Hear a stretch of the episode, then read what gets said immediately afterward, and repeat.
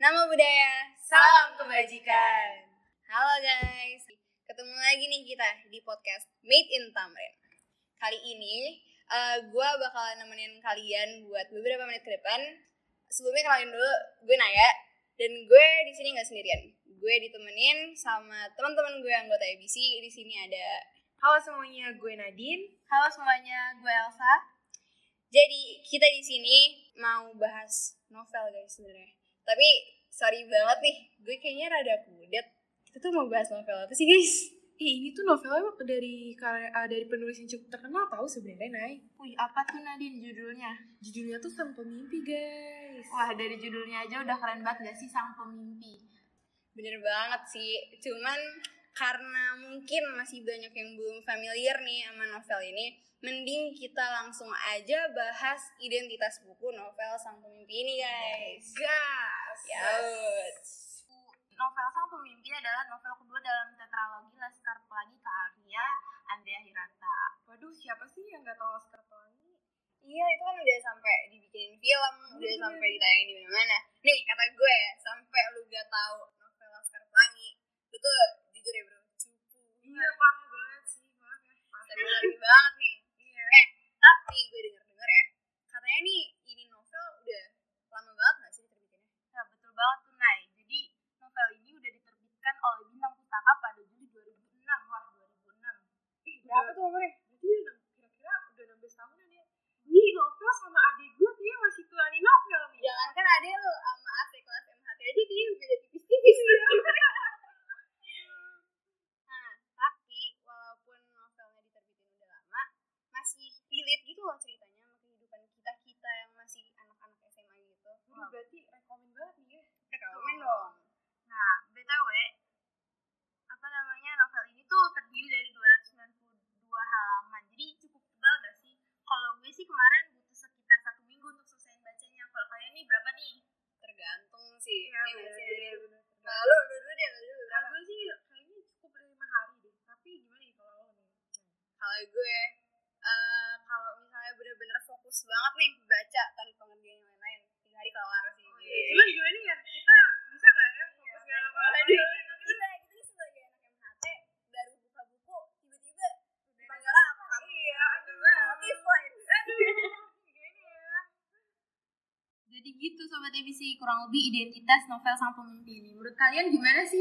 Kalau gue sih secara pribadi ya, jujur tangan gue tuh udah gatel, pengen gue ambil bukunya terus gue Iya, baca iya. ulang. Bener Karena banget. gue nih in my honest opinion honestly speaking jujur nggak tipu-tipu gue nih baru dengar identitas bukunya aja tangan gue udah menggebu-gebu pengen ngambil buku dari lemari gue buka terus udah deh gue baca tuh seharian dari pagi sampai malam Iya bener, kita kayak pengen ngelupain identitas, eh identitas apaan sih namanya? Kita pengen ngelupain keseharian kita ya. Ah, bener banget. Iya. Apalagi kan di antara kita tuh kan sibuk banget kan apalagi dari urusan sekolah, organisasi. Kalau baca buku kayaknya nyiptain banget Iya, gak sih? itu tuh kalau baca Iya. buku nih kalau gue ya kalau gue baca buku itu seolah-olah gue lompat ke dunia baru yang ada dalam buku itu itu kayak escape banget buat gue pokoknya self healing kita nggak sih self healing? Apalagi novelnya kayaknya udah menarik banget nih dari Iya, sih. identitasnya.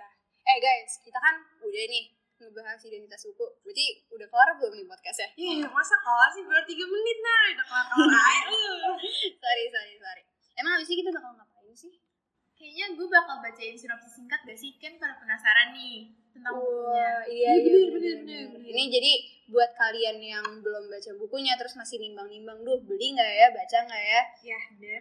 Lo bisa dengerin sinopsis yang bakal dibacain sama Elsa ini eh, buat kira-kira dapat gambaran deh ini ceritanya kayak gimana. Silakan Elsa. Oke, jadi novel Sang Pemimpi ini menceritakan tentang hubungan tiga tokoh utama. Wah, Tiga nih, ada yaitu ada Ikal, Arai, dan Jimron. Ikal ini nggak lain adalah Andrea Hirata sendiri, sedangkan Arai Isan Nur Mahidin adalah saudara jauhnya, yaitu yatim piatu ketika masih kecil. Aduh, kasihan banget ya sih. Aduh, kasihan, Kasihan. jadi sedih. Tapi terus gimana? Terus gimana? Oke, gue lanjut ya. Jadi Arai ini disebut simpai keramat karena dalam keluarganya ia adalah orang terakhir yang masih hidup dan ia pun diangkat oleh anak dari ayahnya Ikal. Oh jadi akhirnya akhirnya dia jadi saudara angkatnya Ikal gitu ya? Iya. Waduh, Betul ini banget. Menarik, menarik banget nih. Tapi kalau gue baca ya, lanjutannya tuh ada Jimron nih. Jimron ini merupakan temannya Arai sama Ikal yang sangat terobsesi dengan kuda nih. dan gagap bila sedang antusias terhadap sesuatu tuh ketika gugup. Kayak Lucu. siapa tuh ya? Lucu banget. Lucu Iya, banget. Kayak over excited gitu dia jadi jadi gagap kalau ngomong. Terus, banget terus, terus ketiganya ini bakal melewatin kisah persahabatan yang terjalin dari kecil hingga mereka bersekolah di SMA negeri bukan main. Nah, Bukan main nih Apaan soalnya. tuh maksudnya ya? Naya? Tapi kata gue sih masih kalah ya sama Iya, Nate ya. waduh, Masih masih kalah nggak jauh. bisa, nggak bisa disandingin ya sama kita ya. Kalau dia SMA negeri bukan main, kalau kita SMA negeri unggulan. eh, terus terus gimana gimana lanjut, Tapi lanjut. SMA negeri bukan main itu apaan sih maksudnya nih? Eh, jadi tuh ternyata nih kalau gue baca ceritanya, SMA negeri bukan main tempat mereka bersekolah itu adalah SMA pertama yang berdiri di Belitung bagian timur. jadi angkatan pertama nggak Waduh, jadi Iya. sosok yang bisa dikenang nih ya dari sekolahnya ya. Mm-mm. Nah guys, dari sinopsisnya aja nih udah kelihatan banget kalau novel ini tuh menarik banget buat dibaca, apalagi sama anak-anak seumuran kita, apalagi sama anak-anak yang cari healing healing Iya, benar. Iya, Apalagi yang kayak gini healing ya. ya. Yang kayak kita ini ya. Remaja jompo. Iya, benar sekali. Yang kegiatannya udah padat banget apa tuh? Tahu nggak sih kalian kalau novel ini tuh nggak nyu- nggak hanya nyuguhin kisah tentang persahabatan sama impian, tapi juga bercerita tentang gejolak jiwa remaja. Wah, Wih, Waduh. gejolak jiwa remaja. Aduh, Yang nggak dialami sabar nih Kak gue. Lara dan Gibran. Emang sih kalau dari kita baca sinopsisnya juga remaja banget deh ini. Oh, i, apalagi kita remaja yang gimana ya? Aduh. gitu deh habis ini gue rasa belum afdol kalau kita belum kenalan sama tiga tokoh utama dari bener novel sang pemimpi ini lanjut ya guys Oke, kita lanjut nih sekarang ke bagian perkenalan tokoh nih. Sebenarnya tuh di novel ini banyak nih karakter menarik yang ngambil peran, tapi kita bakal bahas cuma tiga ko- tokoh utama doang. nih. tiga Waduh, kalau bisa kita sebutin semuanya nih. Kayaknya bakal panjangan gak sih? Oh iya, ntar ntar ujungnya malah diikat lagi sama Pudo Waduh. Sorry, sorry, Pudo, sorry, Pudo. Makanya.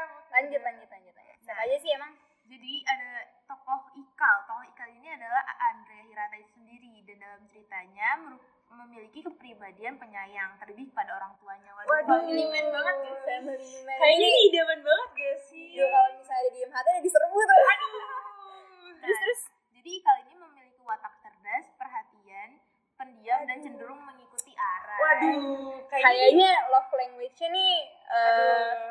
eh, apa sih act of service nih Iya, bener nih. tapi perhatian perhatian Tapi kalau gue boleh nanya, kenapa sih dia ngikutin Arai? Emang siapa sih Arai itu? Duh, masa lo gak tahu sih? Aduh, Ara ini tokoh penting loh. Waduh, siapa ya? Kalau boleh spill dong, Nek. Jadi, Ara ini adalah seorang anak laki-laki yang sebenarnya tuh dia masih kerabat jauh gitu sama Ikal. Si Ara ini memiliki segudang mimpi-mimpi serta semangat yang menggebu dalam mengejar mimpi-mimpinya. Arai juga menjadi cikal bakal motivasi perjuangan Ikal untuk bersekolah setinggi-tinggi sampai ke Paris. Jadi tuh dia ibarat kayak eh, Ikal ini punya motivasi buat pergi ke Paris tuh misalnya ibaratin pohon. Si Arai ini pupuknya gitu. Waduh, jadi ada Jadi support kayak- sistemnya ya? Eh, ternyata ya? kayak Ikal itu pesawat, Arai ini afturnya. Wow, oke, oke, oke, oke. Gerak ya. Mm-mm. Tapi kayaknya udah gak sih dua tokoh doang gak sih? Ih, enak aja parah banget. Parah banget kan berdua nih. Kurang Iya, satu oh ya lagi iya, tadi. lain. Tadi gue Kasian sebutin banget. tiga ya. Waduh, siapa sih satu lagi? Jimron gak sih? Oh iya, Oh iya, Jimro. Jimron. Waduh, maaf ya Jimro kelupa. Kalau gue inget-inget sih Jimro itu orangnya baik hati terus obsesi banget sama kuda gak sih tadi? Iya, Satu- udah. Kok bisa ya dia terlalu Iya. sama muda? Gue sih takut ketendang ya jujur. Iya, gue tuh sebenarnya takut kayak takut gitu sama kuda. Tapi kan setiap orang beda-beda nih. Dia Iya, suka benar, benar. Mungkin yang dia suka kuda yang kecil-kecil gitu. Ah, iya. bener. Nah, kalian kalau penasaran sama Jimron, kenapa nih suka banget sama kuda? Baca dong novelnya, masa nanya gitu. Eh, tapi kalian udah pada baca kan? Udah jelas dong. Masa udah belum sih? Apa iya? Iya. Ntar bohong. Enggak lah, bener. Real tuh. Iya. Kalau emang kalian udah baca, gue tanyain deh. Siapa sih tokoh favorit kalian? Nah, usah deh, coba deh. Tokoh favoritnya itu Ikal, soalnya dia tuh family man banget, penyayang sama orang tuanya. idaman banget Nina. Aduh, Ikal. Jadi ternyata seleranya Elsa yang kayak gitu. Oh, eh, kalian yang denger, catat, catat, catat, Catat ya. catat. Jangan lupa ya. Oke. Nah, Kamu gimana? Lo gimana nih, Nay? Kamu gimana? Kamu tadi gue yang nanya, emang gue ditanya balik? Oh iya dong, harus dong. Kan setiap orang punya tokoh favoritnya. Iya, bener. Iya udah deh, ngalah nih gue. Eh, kalau gue pastinya gue demen sama si Arai. Aduh, kenapa nih Ara ini? Ara ini kalau gue lihat-lihat dia tuh kelihatan banget kayak dedicated banget gitu dong sama, Waduh, sama bener, future-nya bener, kayak bener, dia tuh bener. punya mimpi yang dia kejar jadi dia udah tahu nih ntar arahnya tak tek tak tek mau kemana Oke bener itu kan idaman banget ya Ini gentleman banget nih ya kayaknya ini. Tapi Bener. kalau kita tanya berdua doang nggak nggak Abdul ya? afdol gak sih kalau nggak udah nanya-nanya? udah nggak usah nggak usah ditanya. Waduh, kok gitu nih? Aku di skip ya. udah udah udah kasihan kasihan emang Favorit favoritnya siapa Favorit gue adalah Jimron. yes. Kalian pasti gak tau kan kenapa gue suka sama Jimron nih. Kenapa? Jimron tuh baik hati guys. dari mana emang temennya Ya kan dari novel ini diceritain dia tuh baik hati. Terus ada satu hal yang kalian pasti gak bakal bisa mikir kenapa gue suka sama dia. Dia ini suka kuda. Kan jarang orang suka sama kuda kan. Padahal kuda tuh kata gue serem tapi bi- dia bisa suka. Berarti ada sesuatu yang bikin dia tuh iya iya berarti dia tuh kayak sayang animal ya Iya, dia cinta. ngasih Iya, berarti kan dia orangnya sweet sama soft gitu kan. animal aja disayang Oh, apalagi iya. Jadi dia tuh nggak kalah idaman dari ka- tokoh kesukaan kalian berdua nih. boleh deh boleh deh tapi tetap sih Arai number one in my heart Kalau baca buku pasti ada alurnya nggak sih? Iya, bener banget. Kalau nggak ada alurnya nggak jelas lah. tapi ngomong-ngomong kalau alur dari novel sang pemimpi itu kayak gimana sih kok gue baca-baca nih ya itu rada rada rada gak biasa gitu loh Waduh, ketawa nih, Nay. Berarti lo nih kurang suka baca buku nih, lah kok Nay. gitu Karena buat orang-orang yang udah sering baca buku, ini tuh udah sering ketemu dan familiar banget sama jenis alur ini nih. Nah, betul banget setuju sama Nadine. Jadi alur ri- dari cerita ini menggunakan alur maju mundur. Maju mundur. maju mundur maju mundur cantik cantik Udah, udah, udah. Stop, stop. Nanti Syahrini-nya datang. ya udah ya udah eh tapi ngomongin Syahrini Syahrini tuh kalau ngomong lucu gak sih Iya, kata-katanya betul banget. bener, bener. kayak kayak suka nyiptain bahasa-bahasa sendiri gitu Iya, yang aksen gitu ya. iya kocak sih pokoknya Iya, bener bener bener bener. Berarti ya bisa dibilang Syahrini tuh punya gaya bahasa tersendiri yang lucu gitu loh. Bener banget. Nah, untuk novel Sapu Mimpi ini gimana sih gaya bahasanya? Nah, kalau Syahrini tadi kan gaya bahasanya lucu gitu ya. Nah, kalau di novel Sang Pemimpi ini, Andrea Hirata pakai gaya bahasa dengan menuangkan aksen kultural Melayu di dalam bahasa tulis novelnya. Jadi tuh nyampur-nyampur gitu, nggak cuma bahasa Indonesia doang, tapi ada sentuhan Melayu-melayunya gitu. Waduh, keren banget gak sih nih novel lama-lama gue lihat-lihat. Iya, Iya, penuh akan budaya gitu ya, unsur Indonesia. Bener, ini melestarikan banget ya. Iya. Jadi Iya juga dong. kita bisa melestarikan budaya Indonesia dengan membaca buku jadi ya. Mm-mm. Nah, terus kalau baca buku itu pasti ada gambaran suasana gitu loh yang bikin Bener, kita bener, bisa bener, ngerasain bener. gimana sih sebenarnya ini bukunya tipis gitu atau waktunya tuh kapan sih cerita ini Bener, terjadinya bener, kapan? Nah, itu disebutnya apa sih? Gue lupa deh dari pelajaran. sini. Oh iya bener, Iya, sebutannya iya, itu betul. latar. Sorry banget gue bahasa Indonesia remet kemarin. Iya, aduh, Oh, waduh. Jadi pen- penasaran gak nih sama latarnya apa? Oh penasaran Banget dong. banget. Spill dong Elsa cepetan. Iya. Spill, Jadi spill, latar spill. dalam apa dalam novel ini pemaparan latar suasananya itu mengandung kultur etnis perkampungan Melayu. Wah nggak berarti Waduh. cocok banget gak sih sama gaya bahasa yang tadi? Iya, bener, bener, pantas bener. aja dia ada aksen-aksen Melayunya gitu ya orang tempatnya di Melayu. Yo, iya bener. Tapi bener. tempatnya di mana sih? Di Manggar, Bangka Belitung. Tahunnya itu tahun 1980-an. Waduh, berarti ini agak cerita lama ya. Berarti Iya, Udah lama itu nyokap gue umurnya masih tiga tahun waktu Iya, itu. Yoi, benar benar benar benar benar. Kayaknya masih main kelereng ya orang tua kita ya. main bekel bekel Iya, main bekel, main congklak, congklak ya. main congkak terus bijinya hilang gitu Iya. Terus yang maghrib-maghrib disuruh pulang. Iya, kan? maghrib disuruh pulang. bapak gue juga tuh lagi Waduh. main bola nggak pakai sendal Iya, iya benar banget. Udah diterakin suruh balik. Iya, iya. bener banget. Jadi nostalgia ya baca ini. Iya, tapi guys nih kita tuh kalau baca buku jangan cuman nikmatin ceritanya aja Bener, waduh, keren keren bener. nah dari buku itu harus ada pelajaran yang bisa Bener. kita ambil, yang bisa kita implementasikan dalam kehidupan sehari-hari. Nah, itu kalau di pelajarannya Pak Mufid ya, itu disebutnya apa? Amanah. Bener banget. Nah, kalau dari lu nih, apa sih sebenarnya amanat yang bisa lu ambil dari cerita sang pemimpi ini? Oke, kalau dari gue sendiri ya, gue tuh bisa ngambil ada pelajaran tuh dia tentang belajar melawan kesulitan.